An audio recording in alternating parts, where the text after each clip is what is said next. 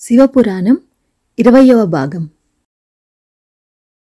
పూర్వం అయోధ్యానగరాన్ని బాహువు అనే రాజు పరిపాలించేవాడు. హైహయులు ఈయన రాజ్యం మీద దాడి చేసి ఇతన్ని వెళ్ళగొట్టారు అప్పుడు ఆయన తన భార్యలతో సహా అడవులకు వెళ్ళాడు. అక్కడ ఉండగా బాహు భార్యలలో ఒక భార్య గర్భవతి అయ్యింది. ఇంతలో బాహు మరణించాడు. గర్భవతి అయిన భార్య తన భర్తతో సహగమనం చేయబోయింది. కాని ఔర్యుడనే ముని ఆమెను వారించి ఆమెకు కొడుకు కలుగుతాడని చెప్పాడు. అది తెలిసి ఆమె సవతులు ఆమెకు విషం పెట్టారు.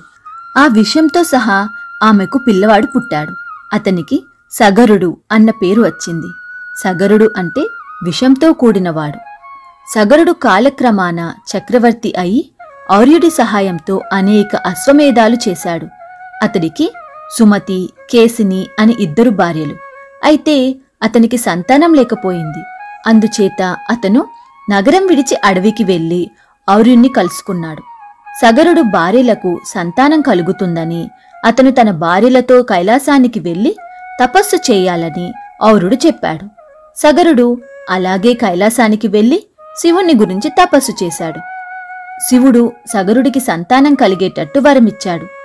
సగరుడు నగరానికి తిరిగి వచ్చినాక అతని ఇద్దరి భార్యలు గర్భవతులై ఇద్దరు మగపిల్లలను కన్నారు. కేసినికి అసమంజసుడు కలిగాడు.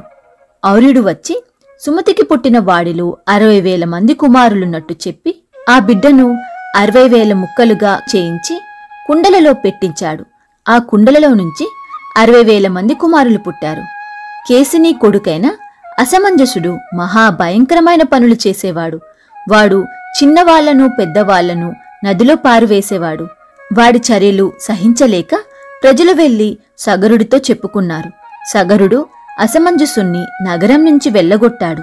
తరువాత సగరుడు మళ్ళీ అశ్వమేధ యాగం చేయ నిశ్చయించి యాగాస్వాన్ని వదిలి దాని వెంట తన అరవై వేల మంది కొడుకులను పంపాడు. సగరుడు వదిలిన అశ్వం ఒకచోట తిరుగుతూ ఆకస్మికంగా మాయమైంది. సగరుడు కొడుకులు దానికోసం వెతికి వెతికి లాభం లేక నగరానికి తిరిగి వెళ్ళి గుర్రం మాయమైందని తండ్రితో చెప్పారు. సగరుడు వారి మీద మండిపడి గుర్రం లేకుండా నగరంలోకి అడుగు పెట్టవద్దని కొడుకులను శాసించాడు. వాళ్ళు గుర్రం మాయమైన చోటికి వెళ్ళి అక్కడ తవ్వనారంభించారు వాళ్ళు అలా పాతాళలోకం దాకా తవ్వుతూ వెళ్ళినాక వారికి తపస్సు చేసుకుంటున్న కపిల మహాముని కనిపించాడు. ఆయన సమీపంలోనే యాగాసం నిలిచి ఉన్నది. ఆయనే గుర్రాన్ని దొంగలించాడనుకుని సగరుడి కొడుకులు ఆయనను పట్టబోయి ఆయన కళ్ళు తెరిచి చూసేసరికి అరవై వేల మంది అరవై వేల బూడిద కుప్పలు అయిపోయారు ఈ వార్త నారదుడి ద్వారా సగరుడికి తెలిసింది. ఆయన గుర్రాన్ని ఎలాగైనా తీసుకురమ్మని అసమంజసుడి కొడుకైన అంశమంతుణ్ణి పంపాడు. అంశమంతుడు పాతాళలోకం చేరి కపిలుడున్న చోటికి వెళ్ళి గుర్రాన్ని అడగకుండా కపిలుడికి నమస్కారం చేస్తూ నిలబడ్డాడు. కపిలుడు అతన్ని చూసి సంతోషించి నాయనా గుర్రాన్ని తీసుకుపో. వీళ్ళందరూ ఇక్కడ భస్మమైనారని మీ తాతతో చెప్పు అన్నాడు. మహాత్మా ఈ చనిపోయిన తండ్రులకు స్వర్గప్రాప్తి కలిగే మార్గం చెప్పండి అని అంశుమంతుడు కపిలుణ్ణి వేడుకున్నాడు. వీళ్ళ పాపం ఇంకా కొన్ని జన్మలెత్తితే కాని తీరదు. నీకు కలగబోయే మనముడి ద్వారా వీరికి ముక్తి లభిస్తుంది అని కపిల మహాముని అంశమంతుడికి చెప్పాడు.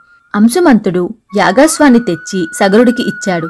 సగరుడు అశ్వమేధ యాగం పూర్తి చేసి అంశుమంతుడికి పట్టాభిషేకం చేశాడు. రాజైనాక కూడా అంశమంతునికి తన తండ్రుల ముక్తి గురించి విచారం పట్టుకున్నది.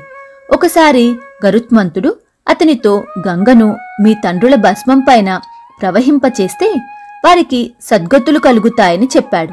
గంగను భూమికి అవతరింపచేయటానికై అంశుమంతుడు తన కొడుకైన దిలీపుడికి పట్టం కట్టి తాను అరణ్యాలలో తపస్సు ప్రారంభించాడు. కాని ఆ తపస్సు ఫలించకుండానే అతను చనిపోయాడు. దిలీపుడి కొడుకు భగీరథుడు. అతను తన తాతలకు కలిగిన దుస్థితి గురించి విని వారిని ఎలాగైనా ఉద్ధరించాలన్న కోరిక కలిగి బ్రహ్మను ఆరాధించాడు. బ్రహ్మ ప్రత్యక్షమై భగీరథుడు ధర్మం తప్పకుండా తన ఇష్టం వచ్చిన రీతిగా జీవించేటట్టు వరం ఇచ్చాడు. తరువాత భగీరథుడు గంగను గురించి దీర్ఘకాలం తపస్సు చేశాడు. గంగాదేవి అతనికి సాక్షాత్కరించి అతని కోరిక విని నేను స్వర్గం నుంచి భూమి మీదకు పడేటప్పుడు నా వేగాన్ని ఎవరు ఆపగలరు? నేను భూమిని బద్దలు చేసుకొని తిన్నగా పాతాళానికి దిగిపోతాను కదా అని భగీరథుణ్ణి అడిగింది. తల్లి ప్రపంచమంతా తనలో ఇముడ్చుకున్న శివుడు నిన్ను భరించగలుగుతాడు అన్నాడు భగీరథుడు. నేను ఒకవేళ భూమికి వస్తే పాపులందరూ తమ పాపాలను నాలో కడుగుకుంటారు. అలా సంప్రాప్తమైన ఆ పాపాలను నేనెలా వదిలించుకోను? అని గంగ మళ్ళీ అడిగింది.